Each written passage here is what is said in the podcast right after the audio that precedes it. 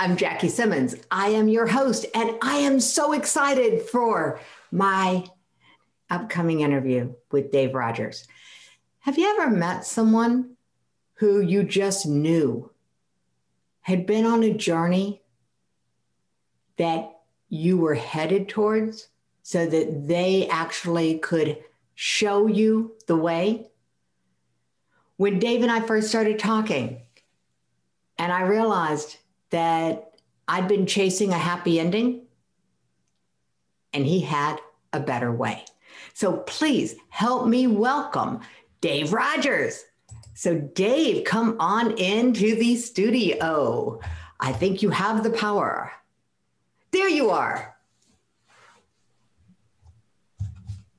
Hello, say something. Hello, Jackie. Congratulations. Thank you so very much. You're doing an absolutely great thing. And I'm so privileged and pleased to be here with you. Ah, oh, Dave, you say all the nicest things. I can say the nice things and I say the truthful things. And that just sometimes bubbles one way and sometimes bubbles the other way. We'll just see how things bubble today. All right. So we're going to bubble into truth. We're going to bubble into nice, and we're going to bubble into the myth of the happy ending. When did you decide that a happy ending was a myth? I mean, tell us about the world according to Dave. Wow. Thank you so much for the question. And the world according to Dave these days is day by day. The last 2 years, I came back after being away for over 30 years, traveling and working in Asia. And I've been an elderly caregiver. And I went from sort of in my 20s, pursuing money and wanting to be rich, and reached many of the highest goals. And what did I find? I found depression, suicidal thoughts, and a desire actually to learn about insomnia because it was killing me. Whoa. Insomnia was killing you? Yeah, if you go about a month without any sleep, you'll be pretty close to either dying physically or killing yourself.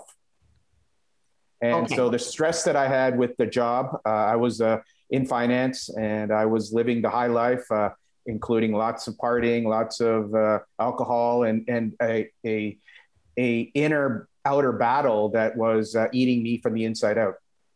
And so some of my darkest days were when everyone on the outside thought I was super successful. And I reached many of the financial goals in my late 20s. And that's when I was the closest to committing suicide, jumping off a 13-story building. That's what triggered me to start being very curious about being nice to myself. I'm going to ask you to back that truck up just a little bit. All righty. See, that's the thing you wanted me to ask about right now. And that's the funny thing is right now, my message is you have right now. Yet if you want to go back, that's what's beautiful.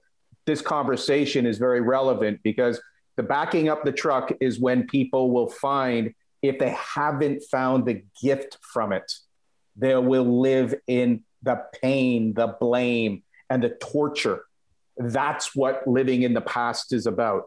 That is what the journey of the myth of the happy ending is about. Unless you get the gift from your pain, it will be trauma and drama, drama and trauma. That is what we'll live in. If you can find a path to being present with the past, being grateful, it goes from tragic to magic. Ooh. It can be that easy. It can be that simple. It can be that effortless ease. All right, hold it. Before you go, because this is the not nice Dave that we're seeing here. You're going to beat us into submission with this idea, and I'm going to back you up, and I'm going to say, wait a minute. Okay, I'm a parent. I've got a 20-year-old. My 20-year-old is successful. They are knocking it out of the park. In another country, they are hitting all of the milestones, all of these benchmarks of success. And I have no idea they're in trouble. You're absolutely right. They could be going through torture in their mind. The biggest thing I find with young people, and this is the study, which is beautiful. I do invite people to study the Book of Changes. in the 20s, what will often pulverize a 20-year-old is something called imposter syndrome. It incurs in them. A parent might not have any idea. They see the kid, you're so successful, you got a degree, you're doing so well. Yet inside, are they ripping themselves apart? I did a very good job at that. Well, it's not isolated to 20-year-olds, just saying. No, actually, the teenage years, I actually, in the process, my poem representing teenage years is called Tears, Fears, and Mirrors. Tears, Fears, and Mirrors. So take us to the energy of you being a teenager, being a 20-year-old, and then you gave this really short story of, you know, top of a 13-story building. So take us there. What brought you to the top of a 13-story building with the idea that you would throw yourself off of it?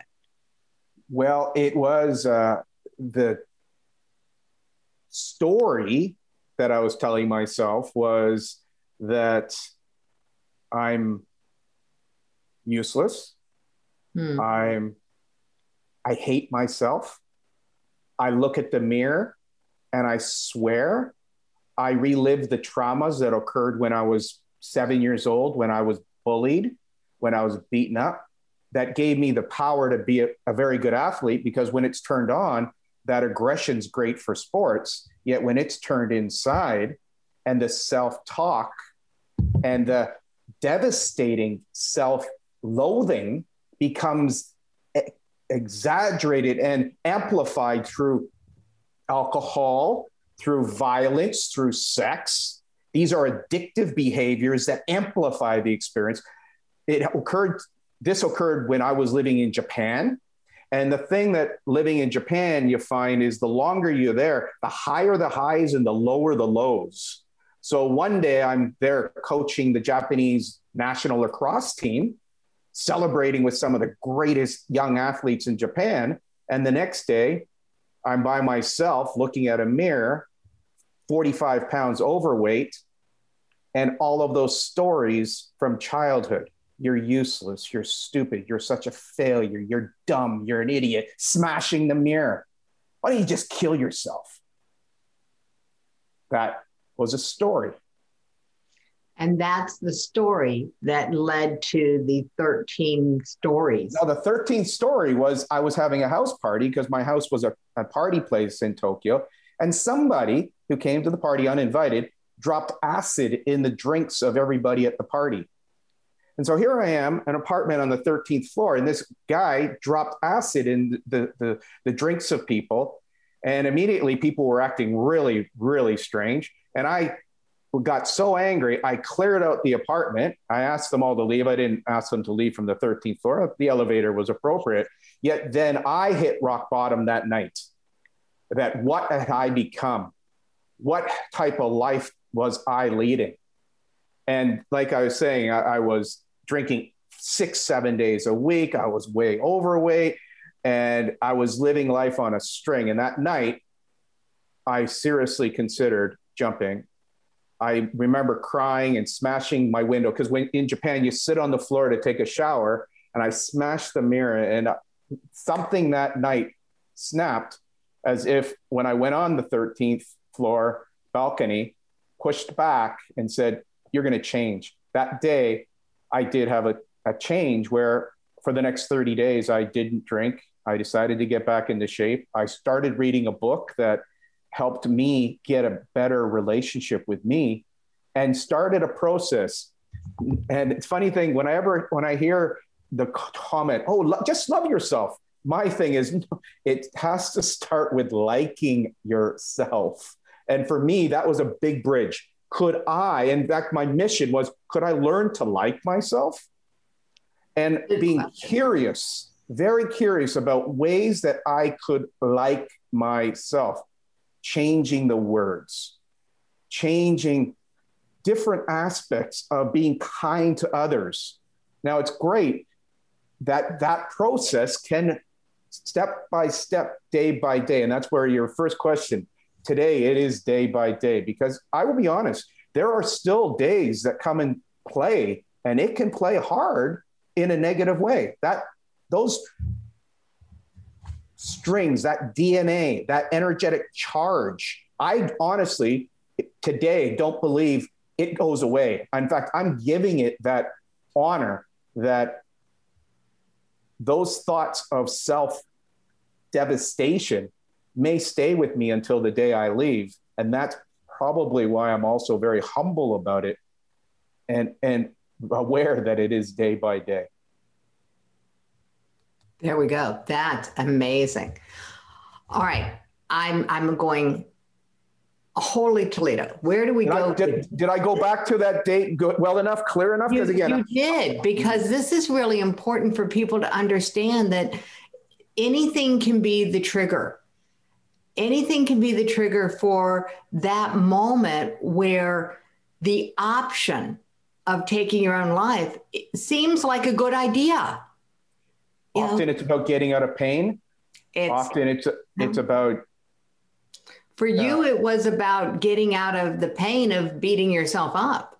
Yeah. You know, I'm a firm believer that anything that helps people go from beating themselves up to beating their own drum is it fits my parameters for getting you out of. And Jackie, as you know, because every time we've spoken, so I got to take that little phrase you said, and this is every time you and I've spoken, there is a beating of the drum. So I just did a full moon ceremony, and the next ceremony, we're inviting somebody to assist us in making drums. Oh, how fun. Isn't that cool? So like this idea of beating your own drum, I'll be taking it to a next level. And I want to share that with you and everyone here, because if people can, instead of beating themselves up, beat a drum, and then they might even tap into a musical beat. They then actually might start to move and smile and sing and dance. And this is celebrating life. And that, my dear friend, is something that is so aligned with what you're about, is having a conversation, listening, asking, and then perhaps beating a drum of service and being a difference. Thank you for what you're doing. Thank you, Dave. Thank you. And I really appreciate that endorsement. The whole purpose behind doing the interviews is to help people find what I call stigma-free solutions to the beating yourself up and pure prevention ideas, these steps that anyone can take. You don't have to wait until you're a 13-story story. You can be just having a normal life and wanting it to be just a little bit better. And especially if somebody is around other people, like you said, you're not actively parenting, but you are actively caregiving for your parents. And well, I have a 20-year-old also. So I've got the best of, again, a world that I honestly really do believe the guides have been blessing me with is, on the one hand, I have a 20-year-old who is one of my greatest teachers on the planet. And then I have my parents who are 81 and 82. And my father almost died right before COVID. He broke his hip and he was in the hospital. And so we had our traumas, yet we had a consciousness or a compassion. I would say, I like to use compassion these days. It seems a little bit more real than conscious living. How about compassionate and kind? Compassionate and kind works for me, because conscious, guess what? Conscious is not an emotional state, and we live from emotional states. Yeah. And so one I like to fuse there is curious. And so that's where you're doing such a great job by interviewing people and asking questions and then listening. And that, when I was originally, you were saying preventing suicide, actually, I pulled back and said, what are you talking about? Yet as I've listened to you, it's about having conversations that give people the tools, the possibility to be of service instead of feeling they need to obliterate themselves. You know, it's interesting. I started the whole movement with just this idea of if we could get people talking, because I discovered in this little tiny writing on the Center for Disease Control website that not talking about suicide is in and of itself a risk factor. Absolutely. And I thought, well, we can fix that one. I can get people to talk. We wrote a book, we published it. The book was all about helping people break the silence. And here's what I realized recently. The title of this book that was designed to break the silence around suicide did not have the word suicide in the title. It's Make It a Great Day. The Choice is Yours. I couldn't use the word when I first started this mission, because my story about having a child who was in so much mental and emotional pain that she thought dying was better than living. Yes. That story for me as a parent was like this, I call it the guilt nightmare. Yes. And I even call it the guilt nightmare because I couldn't utter the word shame. Yes. Around it. But that's what the internal story had been. Talk about beating myself up. Yes. It wasn't until I had to, and I say had to because I got a TEDx coach right before my TEDx stage who said, Jackie, you have to tell them about that day. Right. And it's not, it was just a day, Dave. That's why I asked you to go back to that 13 story because it was just a day. There was nothing unusual about it from my point of view. Correct. And my TEDx coach said, well, can you ask your daughter? So I asked my middle daughter, Stephanie. I called her up and the conversation was, hey, I'm doing the TEDx talk. It's about you. And I'm supposed to tell the story of that day. And Stephanie, I don't remember. And Stephanie started laughing. And she said, Mom, it was the shopping. And I went, oh my God. That's the story that I ended up sharing on the TEDx stage, the actual day, and then how Stephanie internalized it and shared it 23 years later. It was 23 years between the actual events of suicide coming into my world and my hearing it from her perspective. Because Dave, parents, we sell our, parents are the greatest salespeople in the world, next to 3-year-olds. I think, well, infants can sell you on taking care of them. That's a pretty good sales job. Absolutely. Yeah, but parents are really good. I sold myself on the idea that as long as she was getting professional help, we didn't need to talk about it. Right. Now I know that was the most dangerous tactic I could have taken. That was the most dangerous track I could have taken. So you started telling yourself, you started having a different talk with yourself and you've got steps. And so I want to make sure that you share what is this step-by-step thing that people can use to get started? Because granted, I know that compassion and kindness and living from that emotional state are very good concepts, but they're not like concrete steps. No. So let's take them to some steps, Dave. Well, it is the first one, which I'm not sure how people will respond to this, yet it truly was the first, second, and third step. The first step is change your diet. Okay. Get rid of those sugar water drinks. Start eating for nutrition. When one starts to honor their body and eat good, healthy green fruits, vegetables, drink good, healthy water, start walking, start exercising. Whoa, what a difference life is. Me getting off the alcohol for a month, day by day, of course. But after 3 days, I was a different person. How's that for some solid step-by-step? Step number one, eat to live. Eat for energy, eat for vitality. And this is what's beautiful. We're giving people a little bit of a recipe, but now we're inviting them to go and experiment for themselves. This is what I feel is so important, that we can give them a little basic outline. They have to have the curiosity and the willpower to change. And that is, again, a little bit of the positive attitude, which can be influenced by words. Change your words. Get rid of those words that are negative. Stop being, be kind. Look at yourself and say, oh, you're pretty cute. Be cute with yourself. Be kind to yourself. Yet that's, again, the words have power. So change your words. And next time you beat yourself up, actually write down the words so you have the recipe to make yourself feel crap, because that recipe is useful. You change one of the ingredients of that recipe, it might not have the effects anymore.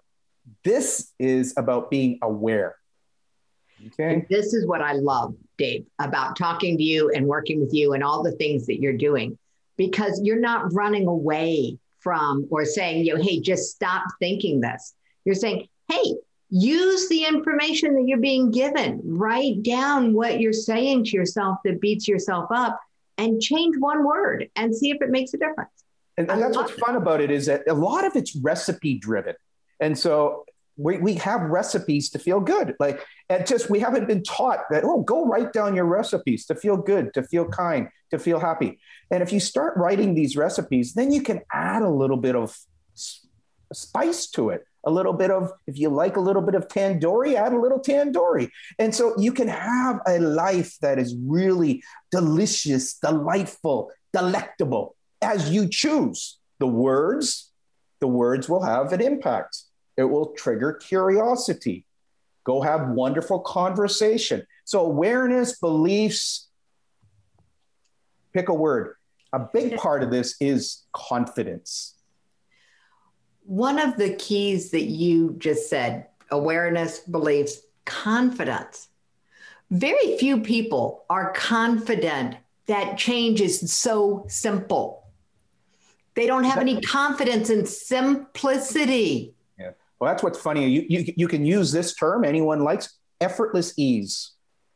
For next week, whenever you say, oh, that's so hard, just say, no, it's with effortless ease, and see how your hard to effortless ease starts to shift. You actually start to get a little bit of a swagger. You start to get a little bit of exactly. You have that. And that's what's beautiful. When I'm working with women, particularly in their 40s, 50s, and 60s, I'm really looking to infuse naughtiness. Be naughty.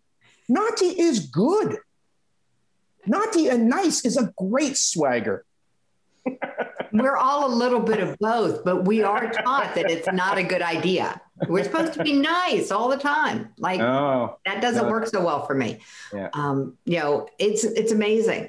It's one of the reasons that I actually decided to host my own radio show, is because I'm not a great guest. I will interrupt. You know, I am the naughty behavior. I mean, I'll interrupt people, and it's like, anybody who comes on my show as a guest has to sign the disclaimer. It's okay for Jackie to interrupt.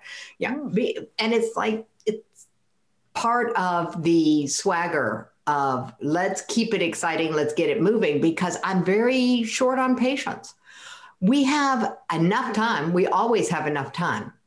And I want to make sure that we cover this in depth for people. So if you've got questions, pop them into the chat and make comments on the video if you're watching the recording, because here's what's going to happen. You're going to end up with your own recipe for feeling good out of this. And a good recipe is worth its weight in gold. You know, we've got a recipe box. And Jackie, almost as important, you'll also, if you're aware, that the recipe for sadness, the recipe for loneliness, the recipe, that's valuable too, because like the topic today, the myth of a happy ending, life truly becomes amazing is when you have an honoring when you are sad, when you are lonely, when you are depressed. It's not you're stuck there. It's you've got really good at that recipe. And when you choose that you might want to go back to a different state, you can change the recipe or you can change the record or the song or the dance, your metaphor. See, we've got people today, they're going to be, as our previous speaker was just sharing, different people are driven by different things. I love the book, The Love Languages. Go and start studying, go start learning, start growing. That is a great recipe to start feeling that you're not an idiot, that you're not stupid, you can't learn, which again is a record. It's a recipe for feeling bad. There is no doubt. So, and I agree. It's important to know what our recipes are that lead to the different emotional states that we feel. So as we're defining and helping people tease out what's their recipe for the emotion of the moment, it's a great awareness, Dave. It really, really is. How did I get to feeling this way? Would give me the recipe. It would give me what I've been thinking, who I've been hanging around with, what they've been saying. Maybe it'll point me to what am I reading? What am I watching on a screen? What am I and I call it brainwashing. Who am I allowing to brainwash me? And that's anything that I read, anything that I watch, anything that I listen to. I'm giving approval for that information to come into my head. And once I realized that, David, was a game changer as far as what I'm watching, listening to, and reading. Absolutely. When you start taking, you have awareness of it, and then you start making the choices that you're not going to do that anymore. Whoa, talk about liberating, talk about enabling, talk about delight.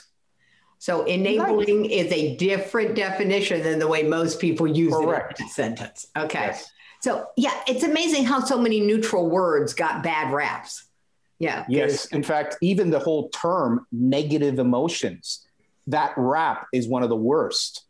Our negative emotions are beautiful. Their vitality, their passion, when you can tap into them. When my rage or anger gets aligned with something that is unjust, that's the type of energy that needs to shift the stupidity that is keeping us stuck in an old paradigm. So my anger can be harnessed with love, and together, guess what that is? A little bit of passion. A little bit of passion. Now, it's like a teaspoon of sugar, a little bit of passion. And a little honey, honey. I'm on a low sugar diet, yet I'm more of into the natural citrus or aromatherapy or some type of beautiful essential oils, allowing your olfactory to wake up when you go walk in a garden and smell the beautiful flowers, see them, taste them. Oh, what a life. What a beautiful world we live in. We do live in a beautiful world, and we often only allow ourselves to see a tiny, tiny piece of it, what we're used to, that little window. To help gather more of this step-by-stepness, okay, we got change diet, we got change words, and we could hang out in change words forever because it's my favorite place to play. I use words to inspire myself. And so I have a recipe for inspiring myself with the words that I choose.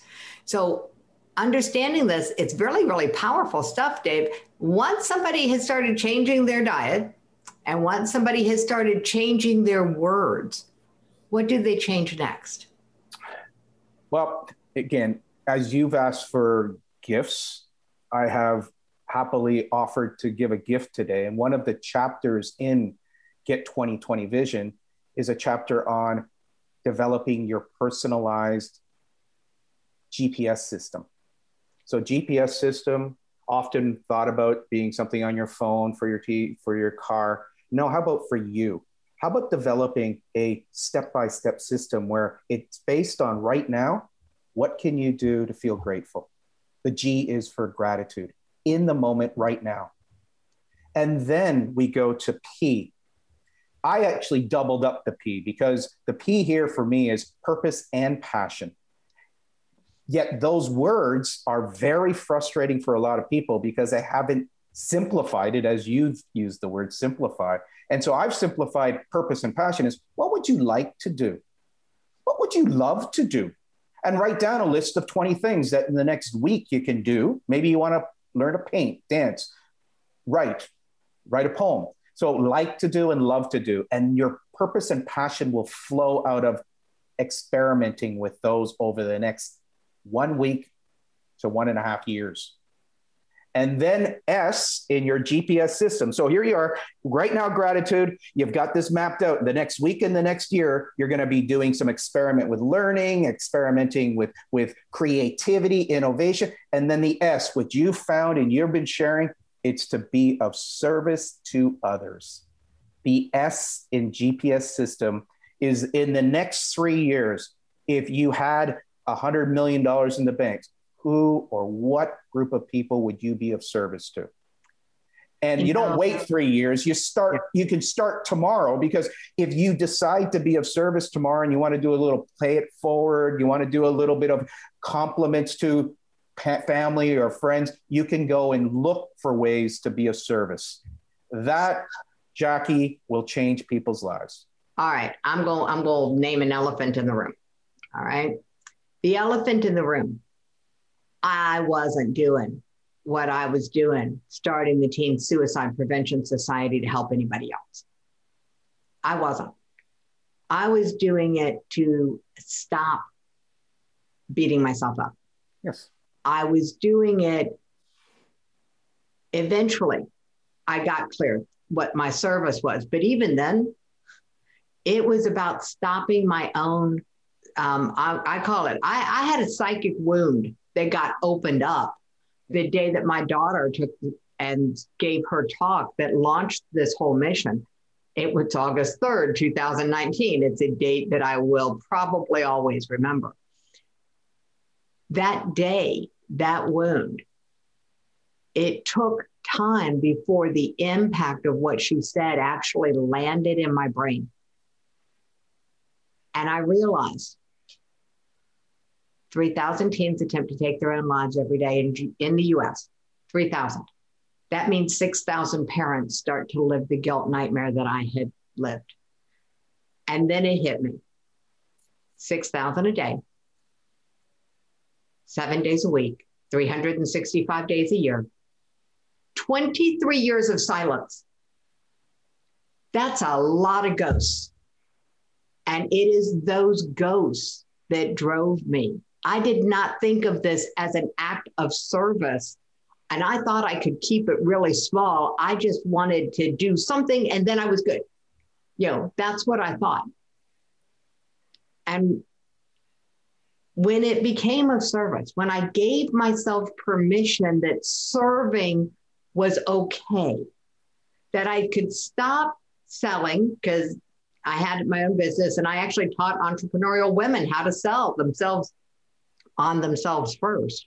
But I could stop trying to sell a program and I could start trying to change the world.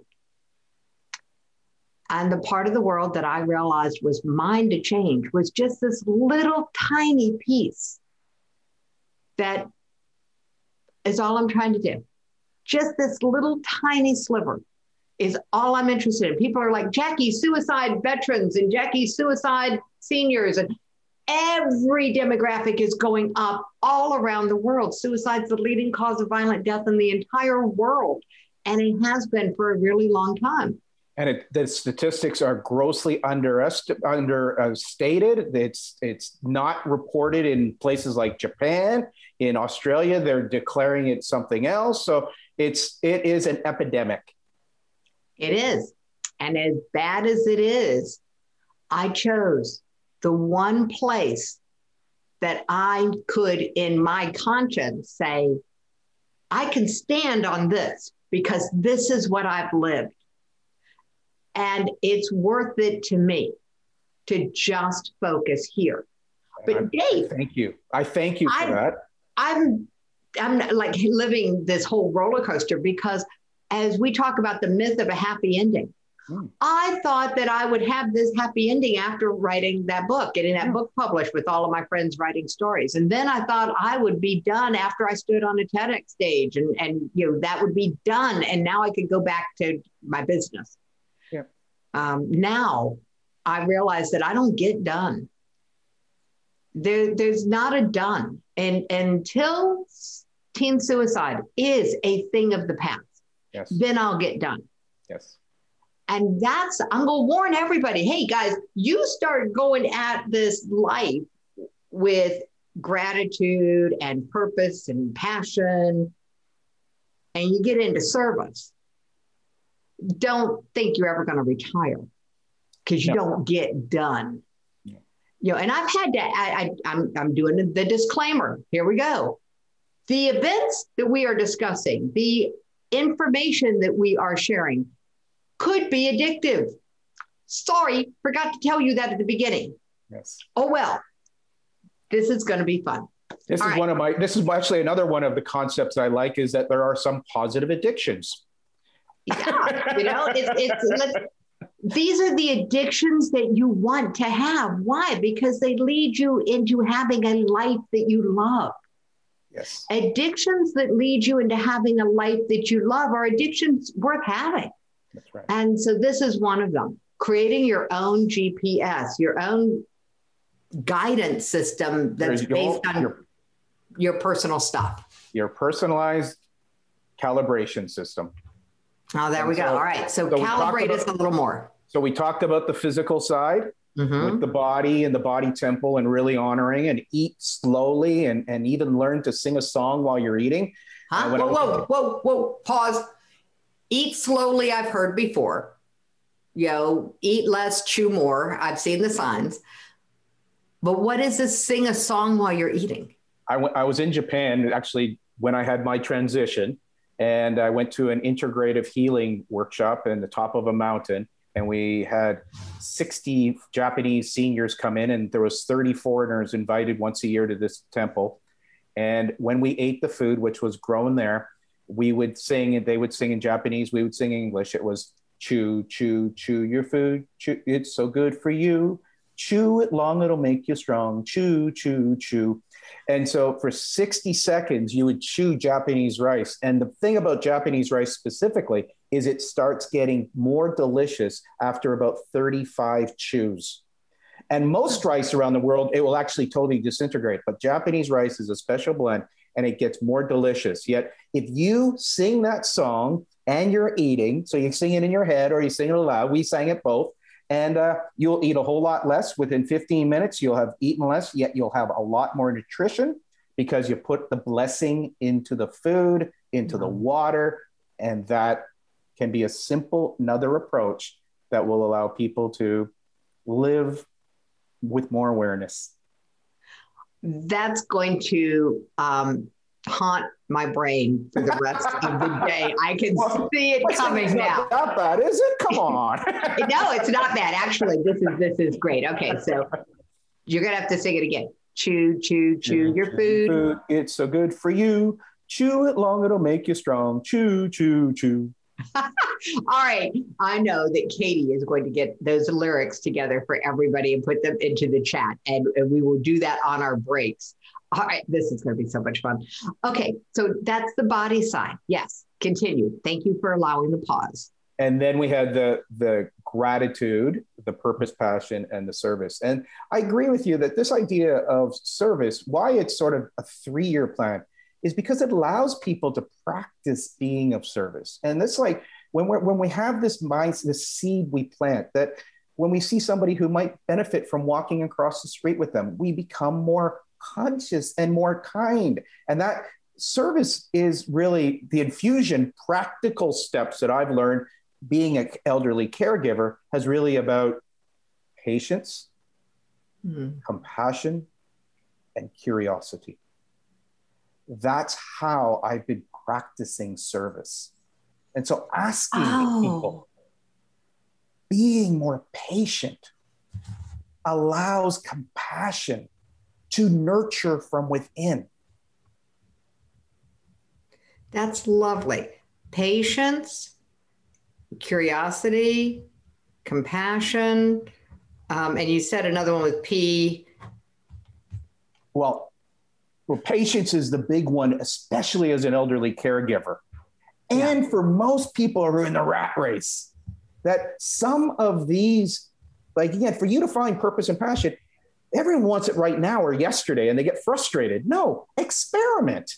Like go and take an art class or a music class or a dance class, and then maybe go to a senior center and help out set up with the musicians and allow it to unfold, because many people, in my case, it was being traumatized at age 7 and at age 9 with music and art. Having an art teacher who told me I had no ability, having a music teacher who told my mom, save your money, he's got no talent. And so for 50 years, I didn't do either one of them. Yet in the last year and a half, as I've experimented with art, I enjoying it so much. And you want to know what the coolest thing though is? My mom, for the very first time since she was a child, is painting. Really? How cool is that? That's really, really, really, really cool. Okay, I like that a lot. So your mom is painting. So it's and your attitudes of impacting everybody. She's, well, she comes down and she sees me painting and drawing and doing poetry. And like last time she saw me, I was an angry 23-year-old guy who wanted to be a multimillionaire, going to go move to Tokyo to make millions. And now I'm laughing, I'm drawing, I'm painting. And then the last 2 months she started. And I just took a picture of her with her painting. And it's so cool because her outfit is the same color as the painting she's doing. It's got the pinks and the blues, and it just made me giggle. And so we laugh a lot. That's another infusion. If you practice this, you might give yourself permission to daily laugh. I have actually encouraged people to do laughter yoga because, and another thing that I did 2 years ago was decided to go become a yoga instructor. Somebody who couldn't touch their toes decided to be a yoga instructor, went to India, and came back and was a volunteer at the YMCA for seniors. There you go. Teaching seniors yoga. You know, anything that you really want to embody, I think the greatest thing that you can do is teach it to someone else. Yeah. Well, the inspiration there was a friend of mine at 55 had double hip replacement surgery. So I saw that and I said, I better go become flexible. So how do you become flexible? Oh, go to India and become a yoga instructor. And I had never even taken a class before that. You kind of like extremes, don't you, Dave? Let's just go deep dive into this whole realm here. So you did that, though. You went to extremes. When you pushed back from the 13th story, you did the absolute extreme of total abstinence from alcohol, total shift in diet. I imagine a few other things shifted. Just out of curiosity, what impact did this have on your large group of friends who had also been visiting you that night? Well, again, what happens is when you make very significant changes like that, you don't hang out with very many people. I went inward. I went to learning and reading and writing. And these are, again, another great tip is start writing your journal, allowing your gratitude daily, and really nurturing the relationship with yourself. So probably 90% of those people I never saw again. And maybe 3 to 7% are still very dear friends of mine. And two of them particularly, I actually wrote them up in my book and thanked them for saving my life because they happened to visit me in Japan and they were coming for a week. And one ended up living with me for about a year and a half, and the other stayed about 9 months. And so they really worked with me through my darkest times. And they were just traveling the world. And the way the universe works it is they kind of dropped in on me and were part of the transition of transformation. Now, I have an open loop. And as a storyteller, yes, I love them, but I've been told that it pisses people off when I don't close them. So let's close a loop that we started. When you were telling the story of that night in Tokyo, there was some guest who had not been invited, who then took it upon themselves to give acid, we'll call it what it is, LSD, right? To everybody in the room without their knowing it. He dropped it in the drinks, yeah. Yeah. So just without being too blunt about it, did you drop him off the balcony? Then, did you chase him down and have a heart-to-heart with this guy? Actually, to be honest with you, I never saw him again. Wow. Yeah. He was your guardian angel. I believe he actually, there is a good friend of mine who knows him, and we sort of call him things like that. Yes. And that is a great way of reframing an experience and being grateful to people who do certain things. you know, the Oprah got famous for the feather, the brick, the yes. feather, the 2x4 and the brick, or something like some combination of these. Yes. We get the nudges. Wayne Dyer's book about the two children who are in heaven, and they say, well, I want to have this experience. And then, well, when you're there and you're experiencing that pain and I'm doing it to you, please forgive me. So there's something that's just so amazing when you tell stories. And I thank you for bringing the story loop, because that is something I'm working on too, because I think the story loops are so important. And when we read some of these beautiful stories, like from Wayne Dyer and other writers. And that's a beautiful thing about children's books and encouraging people to share stories and maybe do collaborations where some of your stories might light the fire as a candle lighting another candle. It's really, I think, incumbent upon us to find as many ways as we can to get our messages into the world. The idea, Dave, of the book, the 2020, which I love. And thank you so much for the gift that you are giving to everyone, which is what we were discussing, has all of these tools and things in it for everyone to just explore. It's such a generous gift. And I am delighted that we're able to help you get your information out, because it's so, so useful. It fits every aspect of my parameter for, you know, this is a solution that you can start putting into place before you have the problem.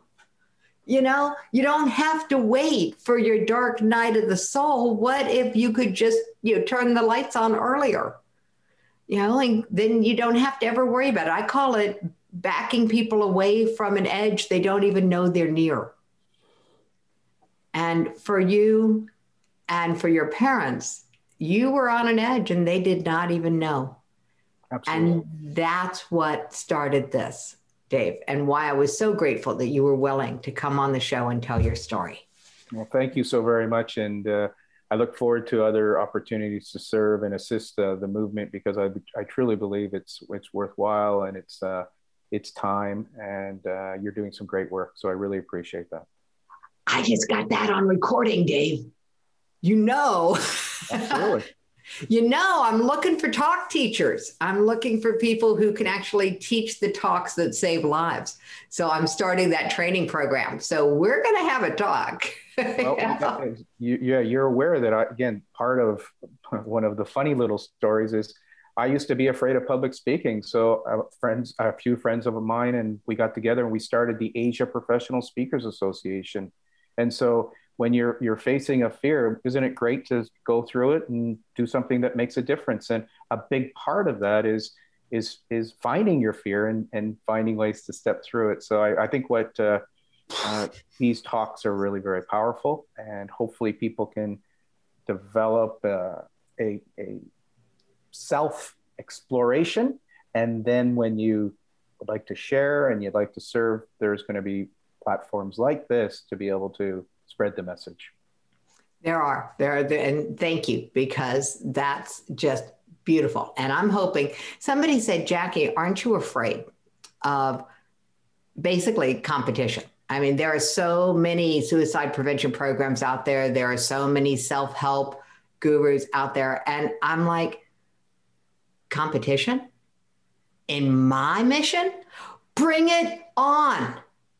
You know, bring it on. There cannot be too many people beating the drum of you don't have to wait until somebody's in trouble to do something about it. You can be part of the solution, not waiting for the problem.